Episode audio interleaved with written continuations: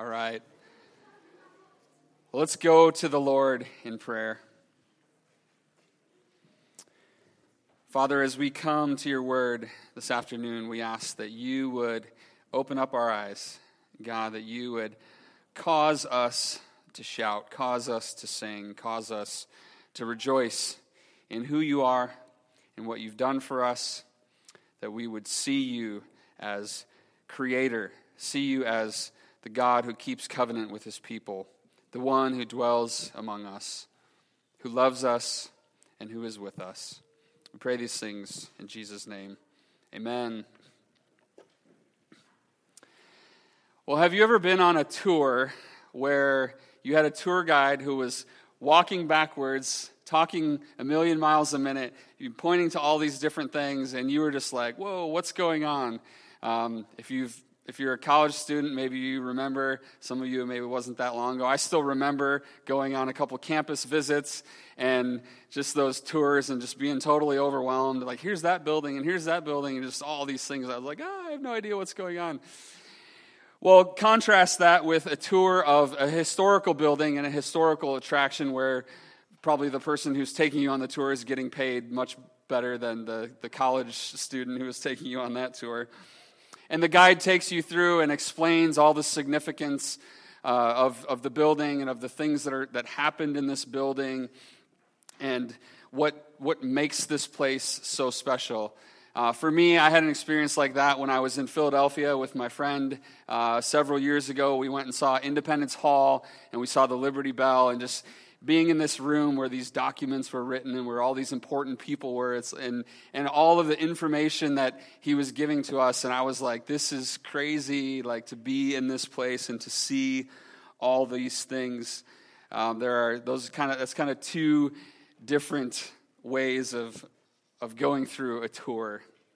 Well as we go through genesis i want to be your tour guide I want to help you as we go through this book, which it, it, can have a lot of overwhelming things. So, the last two weeks, I think we're kind of like the campus tour, right? Um, walking backwards, pointing at all these buildings, covering a lot of information, and maybe you felt like, whoa, that was really overwhelming.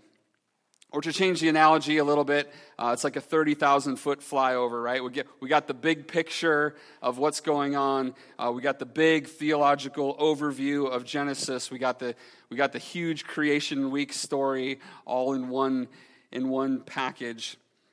But this week I want to zoom in a little bit more.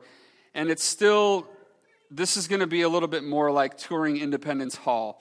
Uh, but the guide, obviously, in that situation can't give you every single detail that you want to know. Uh, the guide is going to pique your interest on certain things, and the guide is going to encourage you to go home and to dig into some of these things, to go home and to look up uh, some of these things for yourself. So, are you ready? All right, here we go. So, but first, I do want to really quickly, we're going to do the 30,000 foot view, just quick recap of where we've been. We talked about Genesis being a book of origins, right? We see the origin of the universe. We see the origin of, of man and woman being created. We see the origin of the people of Israel. So, all those things, we're going to see origins in Genesis. And then we see these, this kind of theological framework of creation, fall, redemption, and consummation. And we're kind of right in the middle of that. We're kind of right in the creation and fall story right now. And that's going to play out for us through the rest of the book of Genesis. We, are introduced to this idea of covenants, of God making covenants with people. And actually, today in chapter 2, we're going to be introduced to covenants for the first time in Genesis. Uh, themes of kingdom and temple, going to be kind of some new stuff today related to that. And then, how does Genesis point to Jesus. That's, that's going to be a huge emphasis for us as we're going through this book. And again, this booklet that's on the back table there is Jesus in the Old Testament. A great resource to help us think through these things. How do these stories, how do these things in Genesis point us to Christ? And if you weren't here for the last two weeks, or you weren't here especially two weeks ago, I'd encourage you uh, to go back. The sermons are on the website. The introductory one kind of covers all of these topics a little bit more, so you can kind of get up to speed. Well, the last two weeks, I made this argument that we find ourselves in a world with many competing narratives and many conflicting worldviews that are trying to answer some of the deepest questions that people have about life questions about existence, questions about purpose, questions about morality, things like good versus evil. Again, that's a theme we see in Genesis. So, on a very serious level, with a week like the week we just had, with another school shooting. We're hearing words like evil and darkness, anger and outrage. People are asking questions why? Why does this keep happening? On a less serious level, but still seeing the collision of worldviews. We had an interesting happening uh, this week. It was the first time since the end of World War II that Ash Wednesday and Valentine's Day fell on the same day. So I don't know if any of you caught the significance of that. But there's one day that's focusing on repentance, prayer, fasting, self denial, right? People get ashes on their forehead and the sign of a cross, and someone says, Remember that you are dust, and to dust you shall return. That's a picture of Adam and Eve in Genesis 3, the words that the Lord says to them, which we're going to be seeing next week. So you have that celebration and the other is a celebration of romantic love, right? Cards and candy and flowers. And this idea of romantic love is going to be something that we're going to be introduced to a little bit here in, in Genesis chapter 2 for the first time, also in the Bible. So there are, there are conflicting things going on, there are conflicting worldviews. I said it last week, I'm going to say it again exactly the same way. Genesis is as relevant as ever. People in this world, people are desperate for answers. They're desperate to find order and meaning amidst the chaos of life. They're desperate, desperate to find rest from their weariness. So today we're going to get a zoomed in look at the finer details of day six. We saw days one through six, the creation story, and then God resting on day seven last week. Today, chapter 2 is a zoomed in view of day 6. This is not a it's not a separate creation account. It's not a contradictory account to chapter 1. It's just more of that focused, zoomed in account. So let's go to the text Genesis chapter 2, verses 4 through 25. These are the generations of the heaven and the earth when they were created, in the day that the Lord God made the earth and the heavens.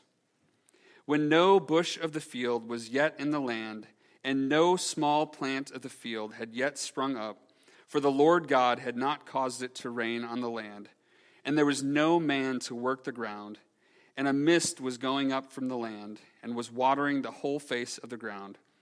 Then the Lord God formed the man of dust from the ground and breathed into his nostrils the breath of life, and the man became a living creature. And the Lord God planted a garden in Eden in the east, and there he put the man whom he had formed. And out of the ground the Lord God made to spring up every tree that is pleasant to the sight and good for food. The tree of life was in the midst of the garden, and the tree of the knowledge of good and evil. A river flowed out of Eden to water the garden, and there it divided and became four rivers. The name of the first is the Pishon. It is the one that flowed around the whole land of Havilah, where there is gold. And the gold of that land is good. Bdellium and onyx stone are there. The name of the second river is Gihon. It is the one that flowed around the whole land of Cush. And the name of the third river is the Tigris which flows east of Assyria. And the fourth river is the Euphrates. The Lord God took the man and put him in the Garden of Eden to work it and keep it. And the Lord God commanded the man, saying, You may surely eat of every tree of the garden, but of the tree of the knowledge of good and evil you shall not eat, for in the day that you eat of it you shall surely die. Then the Lord God said, It is not good that the man should be alone. I will make him a helper fit for him. Now, out of the ground, the Lord God had formed every beast of the field and every bird of the heavens, and brought them to the man to see what he would call them. And whatever the man called every living creature, that was its name. The man gave names to all livestock, and to the birds of the heavens, and to every beast of the field. But for Adam there was not found a helper fit for him. So the Lord God caused a deep sleep to fall upon the man, and while he slept, took one of his ribs and closed up its place with flesh. And the rib that the Lord God had taken from the man, he made into a woman and brought her to the man. Then the man said, This at last is bone of my bones and flesh of my flesh. She shall be called woman, because she was taken out of man. Therefore, a man shall leave his father and his mother and hold fast to his wife, and they shall become one flesh. And the man and his wife were both naked and were not ashamed. The word of the Lord. Well, we're going to look at this chapter in four parts, as you see there on your outline. We're going to look at the backdrop. We're going to look at a perfect location. We're going to look at a perfect vocation and probation. And then we're going to look at a perfect equation. First, the backdrop, verses 4 through 7. It says, These are the generations of the heavens and the earth when they were created, in the day that the Lord God made the earth and the heavens. Verse 4. We talked about this, that this introduction here, this phrase, these are the generations, this happens 11 times throughout the book of Genesis. So Genesis is structured around this phrase, these are the generations. And every other time, except for this one, it's about people, right? We're going to see it again in chapter 5, verse 1. These are the generations of Adam. But in chapters 2, 3, and 4, we're introduced these are the generations of the heavens and the earth when they were created. So chapters 1, 2, 3, and 4 are going to be kind of this introduction, this kind of creation story, this first family. And then we're going to get into all the different lineages and family lines. And then something else happens that's very interesting. You may have noticed this. As we go through chapter 1 in Genesis, we see we saw the name God appeared I think 34 or 35 times and it was the Hebrew word Elohim. It's the kind of the generic word for God. It's the, the word that talks about God as the creator.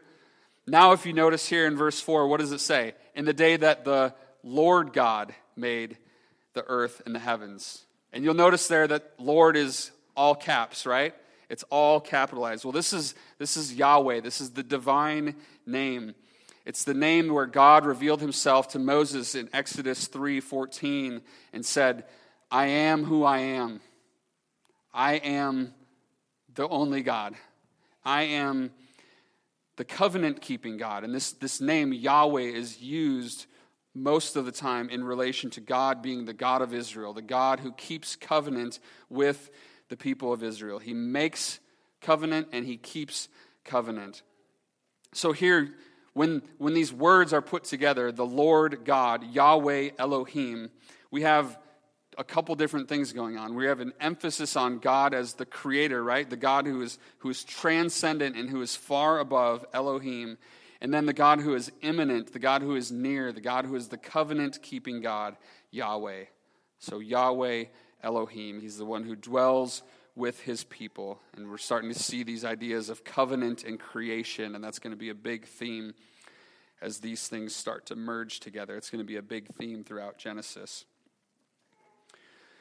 So, both of those aspects are on display here in these first few verses, particularly in verse 7 uh, where God is intimately involved in the creation of Adam and he is handcrafting him. Look at verse 7. It says, Then the Lord God formed the man of dust from the ground and breathed into his nostrils the breath of life, and the man became a living creature. It's a very intimate forming of Adam. This word here for formed, this verb form is also the same as the word for potter that is used in Jeremiah chapter 18, where it talks about God being the potter and forming and shaping, and it's talking about God's sovereignty over the nations and over kingdoms, and God being able to, to do things as he wishes. Uh, so, this idea of God here forming Adam is a very intimate involvement, and it's talking a lot about God's sovereignty and God's, God's power, and also his intimate involvement. We think about this idea of, of something being handcrafted, right? You think about seeing a, a, a label on something that you buy that says made in the USA versus made in, you know, wherever, fill in the blank, any, any other country. And I think the debate, for the most part, isn't always where, right? It isn't always where that other thing was made, but how it was made. If you're a collector of, of little trinkets and things that, that are handcrafted and, and need to be, have a lot of time and effort put into them, if you find something that, that you like, that's one of your things that you like to, to buy, and it says handcrafted in the USA, versus, you know, made in wherever, you're always going to go for the thing that says handcrafted in the USA, right? If you know that someone put time and effort and quality into that item, quality products, handmade, you're always going to go for that. And there's, so there's this idea here of, of God handcrafting Adam. He's not just pumped out of a, out of a machine, out of a, um, what's the line I'm thinking of? Assembly line, yes, assembly line. He's not just, Adam's not just coming out of an assembly line, he is handcrafted by God. So we see that here in verse 7, and then we're going to see that again with the making of woman in verses 21 to 23. So that's kind of the backdrop here of this chapter. We have God being intimately involved. We're introduced to God as, as Yahweh Elohim, the, the covenant keeping God. And then we come to the perfect location verses 8 to 14. Verse 8, it says, The Lord God planted a garden in Eden in the east, and there he put the man whom he had formed. So, God, again, even this, this picture of God himself planting this garden, right? Putting in the handiwork. God cares about this. He does this himself. He, he plants this garden, and then he puts the man there whom he had formed. In verses 9, verse 9, it talks about the, the trees that the Lord caused to spring up. And we're introduced to two trees here. It's a very interesting symbolism. We have the tree of life, we have the tree of the knowledge of good and evil. Trees in the Bible are very symbolic. Uh, in Proverbs chapter 3, verse 18, wisdom is, is associated with the tree of life. And in Psalm 1 and in Jeremiah 17, those who trust in the Lord are compared to a tree that remains green, a tree that doesn't wither even when the drought comes. So there's pictures of, of trees giving life. And then the tree of the knowledge of good and evil. We're going to come to this a little bit more in the next section, and then obviously next week uh, in Genesis 3, we're going to see more about the tree of the knowledge of good and evil. Then in chapter or in verse uh, 10, we're introduced to a river. A river flowed out of Eden to water the garden, and there it divided and became four rivers. So it starts off as one river flowing from the garden. It divides and it flows out to all the rest of the world, and it's the source of life one river from God's garden that's going to come and it's going to flow out and it's going to water the whole earth. So, this picture here of, of the tree and of the river showing that God is the source of life, that everything good, it comes from Him. He is our source. It goes on there in verses 11 to to 14 to describe the rivers and, and the gold and the things that are there in the land. Then we come to our next section a perfect vocation and probation verses 15 through 17. Verse 15 The Lord God took the man and put him in the Garden of Eden to work it and keep it. This language here, this, these words, work and keep, in other places in the Old Testament are usually used for priests. It's the work that God gave the priests to work and to keep the, the temple. So, Eden, many commentators make this connection that Eden is a temple garden. It's the place where God dwells with his people. There's a, there's a garden that is pictured as a temple, and Adam is a priest in the temple who is put there to take care of it. The tree of life and this river that are in the temple, I would encourage you, uh, Ezekiel chapter 47 and Revelation chapter 21 and 22. We're going to be looking at those two cha- Revelation chapters a little bit later, but this imagery of, of the river and the trees and the temple. This starts here in Genesis and it's going to go really throughout the whole Bible.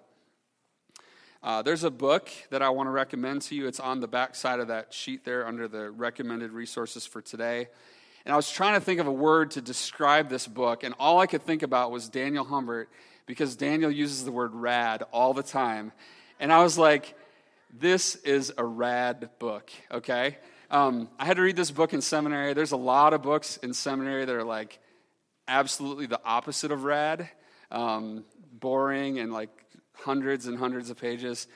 This book is called God Dwells Among Us, the subtitle Expanding Eden to the Ends of the Earth. This book is all about how this picture of Eden as a temple and Adam and Eve were put there to, to be priests in the temple, to take care of the temple, and then how those themes go from there throughout the whole rest of the Old Testament and the people of Israel, and then into the church in the New Testament, and then to the new heavens and the new earth. And it follows this progression. And it's one of those like, you're reading this book, like, this is awesome. Like, I never thought of this stuff before. Um, and it's not like, again, this isn't some like they're trying to create something that's not there. It's just like these themes are in the Bible and they're kind of bringing it together in a comprehensive way. So uh, if you're like interested in that kind of thing and you don't have any good books to read right now, I would highly recommend uh, God Dwells Among Us. You can check that out.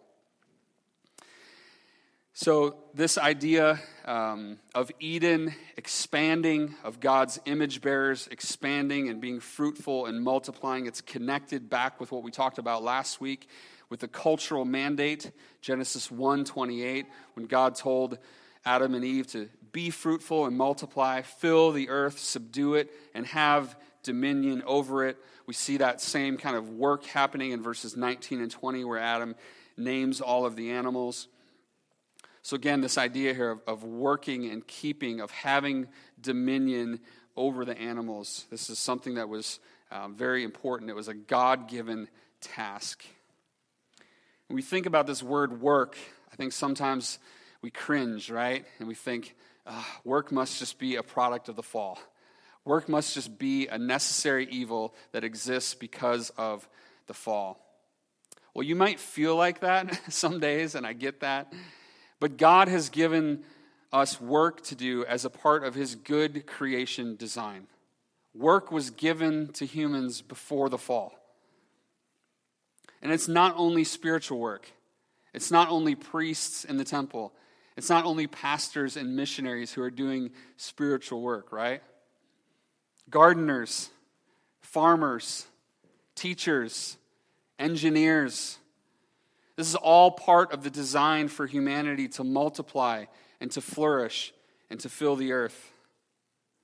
Young people, kids, all of you, you're going to spend the most of most of the rest of your life working, right? When you grow up, you're going to be working for most of the rest of your life. So why not begin praying now? Why not begin seeking God now for wisdom and direction about the work that you're going to do for the rest of your life? College students, maybe you're dreading the reality of oh no, I'm going to graduate soon, and then I have to get a real job, right? Some of you are looking forward to it, but some of you might be dreading it. You might be dreading it. Why not start praying now and seeking God's direction now about your future work prospects and opportunities? Don't wait until it hits you in the face and you're like, oh no, what do I do? Career people, Maybe you're frustrated with the job that you have. I get it. Work can be hard, work can be frustrating, it can be demanding, it can feel pointless at times.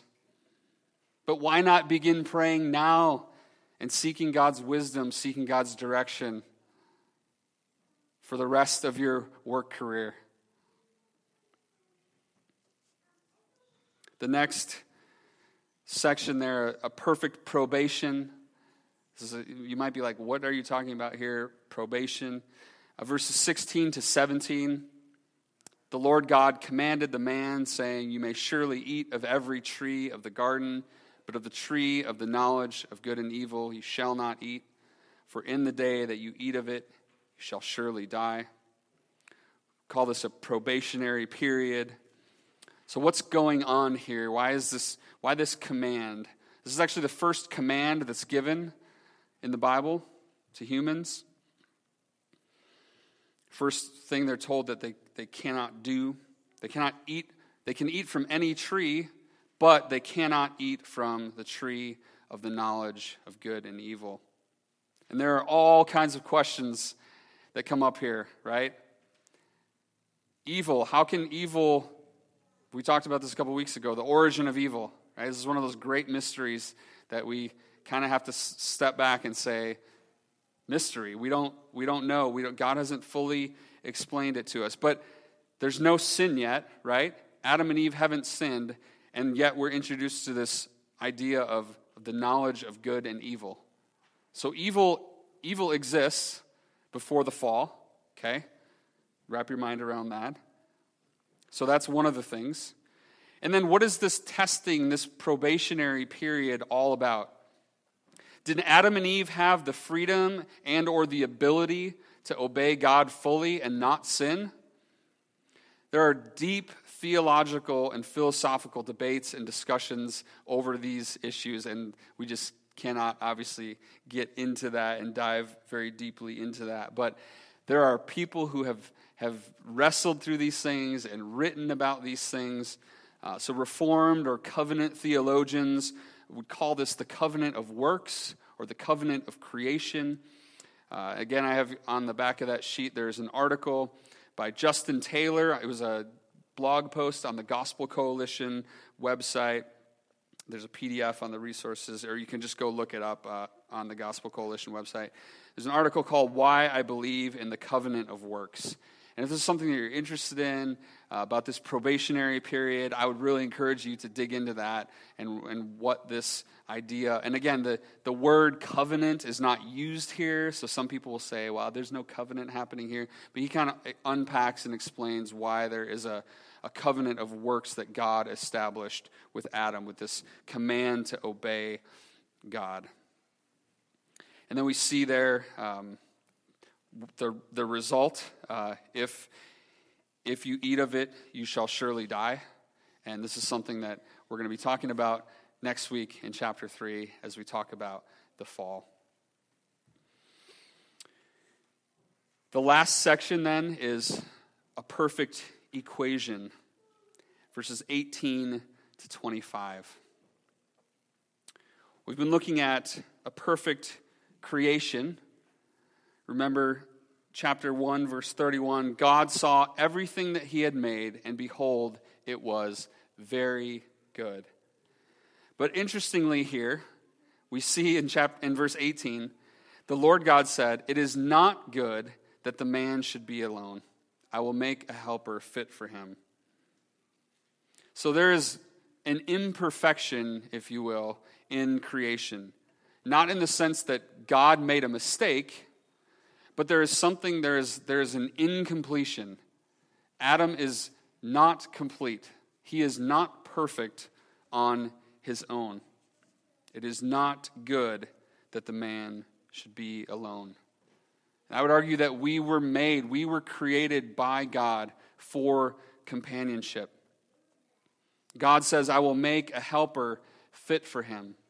And the sense here is complementarity, that they would complement each, each other. And the Hebrew word is really means matching. It's someone that would match him. So helper here does not just mean Adam needed someone to cook the meals and to do the laundry, right? He needed a helper, someone to match him, someone to complement him, someone for companionship. Then God, in verse 19 and 20, God parades all of the animals past Adam so that he can name them. And you can almost feel the anticipation. Adam looking as the animals go by. Is, is it that one, God? Is, is that my companion? Is, is this the helper that you have for me? And animals go, the animals go. You know, finally, okay, the, the beast of the field, right? The one that can help me work and, and till the garden and keep the garden. This has got to be the one, right? But it wasn't. End of verse 20. But for Adam, there was not found a helper fit for him. So God, he puts Adam to sleep. Verse 21 takes one of his ribs and literally builds a woman. If you're reading in the ESV, there's a footnote there. The, the, if you look down on the bottom, it says built. So the word, he literally, he builds Eve out of the rib of Adam. And then we get to the first lines of poetry in the Bible. Adam is ecstatic. He is now complete. He has a helper fit for him, matching him. This poetry here, verse 23 This at last is bone of my bones and flesh of my flesh. flesh. She shall be called woman because she was taken out of man. Ladies, you might be saying, if somebody put that in a Valentine's Day card for me, I would smack them. But this is, this is beautiful. This is a beautiful picture of what God did to make Eve and to complement Adam. Then we're given this first description of God's design, God's intent for marriage in verse 24. Therefore, a man shall leave his father and his mother and hold fast to his wife, and they shall become one flesh. This is not just some social construct that the Hebrew people invented.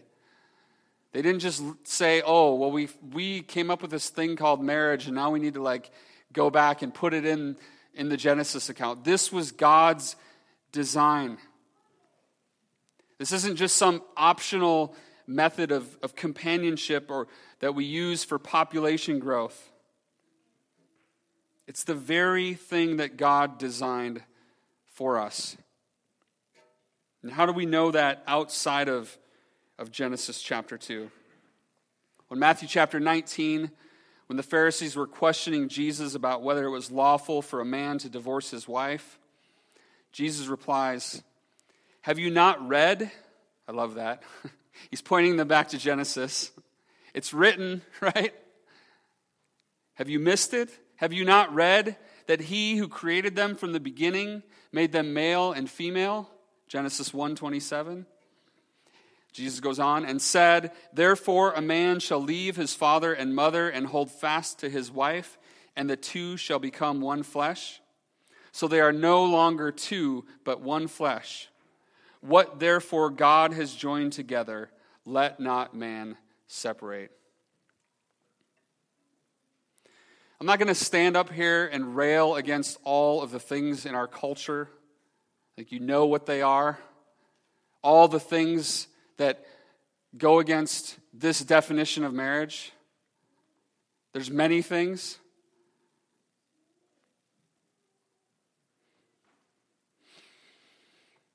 I want to submit to you that anything other than this equation, one man and one woman brought together by God, is out of bounds. It's sinful. Any relationship like, hey, we're just gonna, we don't need to get married, we'll just be together, do our thing. That's not the way it was designed, okay? And again, I could sit up here and go off about all these things in our culture. But one of the reasons that I feel like I can't do that is because I've seen committed Christians I've seen people I, have known and served with on the mission field who have left the mission field and got divorced, who have not been an example and a model of this. And it, it's heartbreaking. This isn't just something that the, the bad world out there is doing. Go read statistics about divorce in the church. It's, it's heartbreaking, right? It's heartbreaking to see our communities, to see our work relationships, to see our, our human relationships broken and, and devastated by sin. So, what do we do? What hope is there? Do we just throw in the towel and say, well, it's just too hard? So we're just going to we're just going to give up because everybody else is giving up?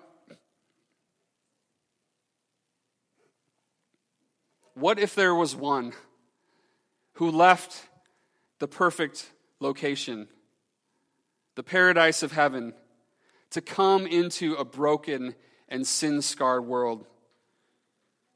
To do work, to do a job that would cost him everything, to lay down his life, to obey God perfectly. The second Adam succeeding where the first Adam failed. To show us what a faithful marriage looks like. Christ, the bridegroom, rescuing his people, his bride, and presenting her spotless and blameless.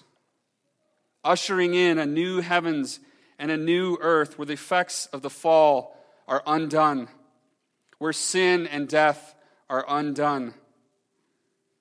This is what we were created for. This is what we long for.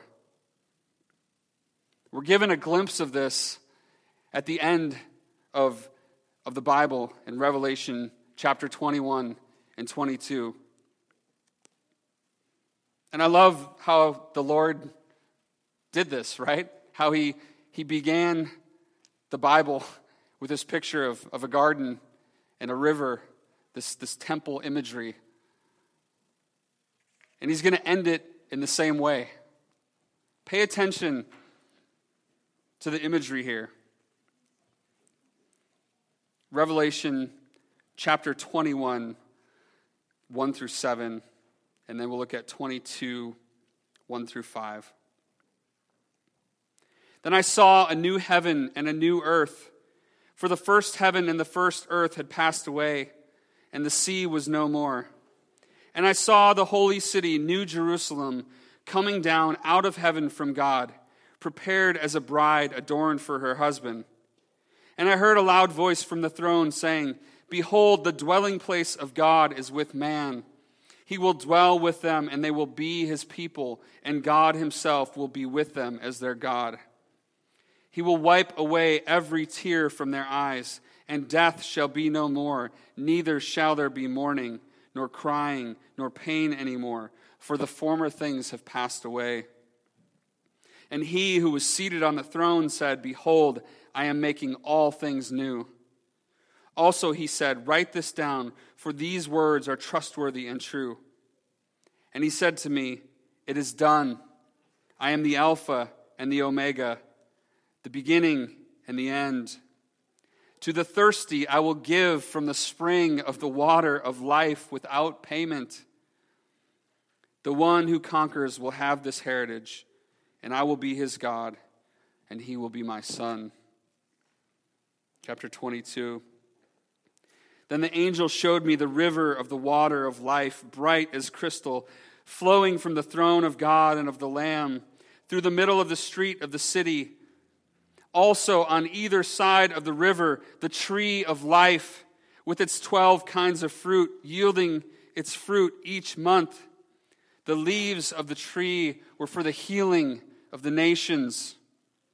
No longer will there be anything accursed, but the throne of God and of the Lamb will be in it, and his servants will worship him. They will see his face, and his name will be on their foreheads and night will be no more. They will need no light of lamp or sun, for the Lord God will be their light, and they will reign forever and ever.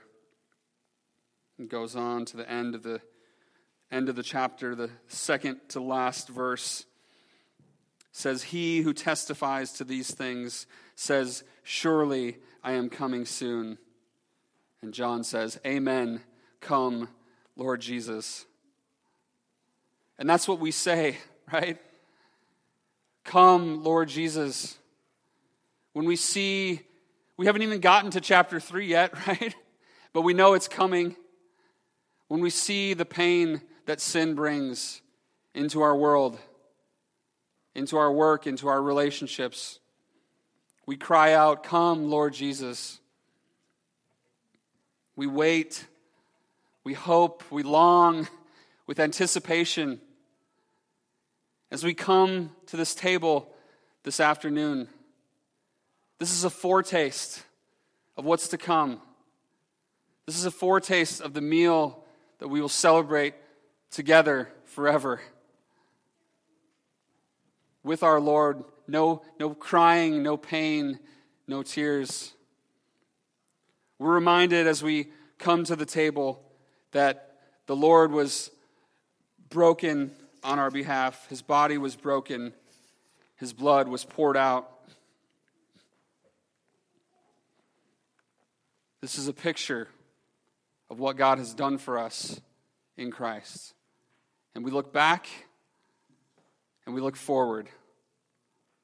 We look back celebrating what He's done, and we look forward in anticipation of what will be.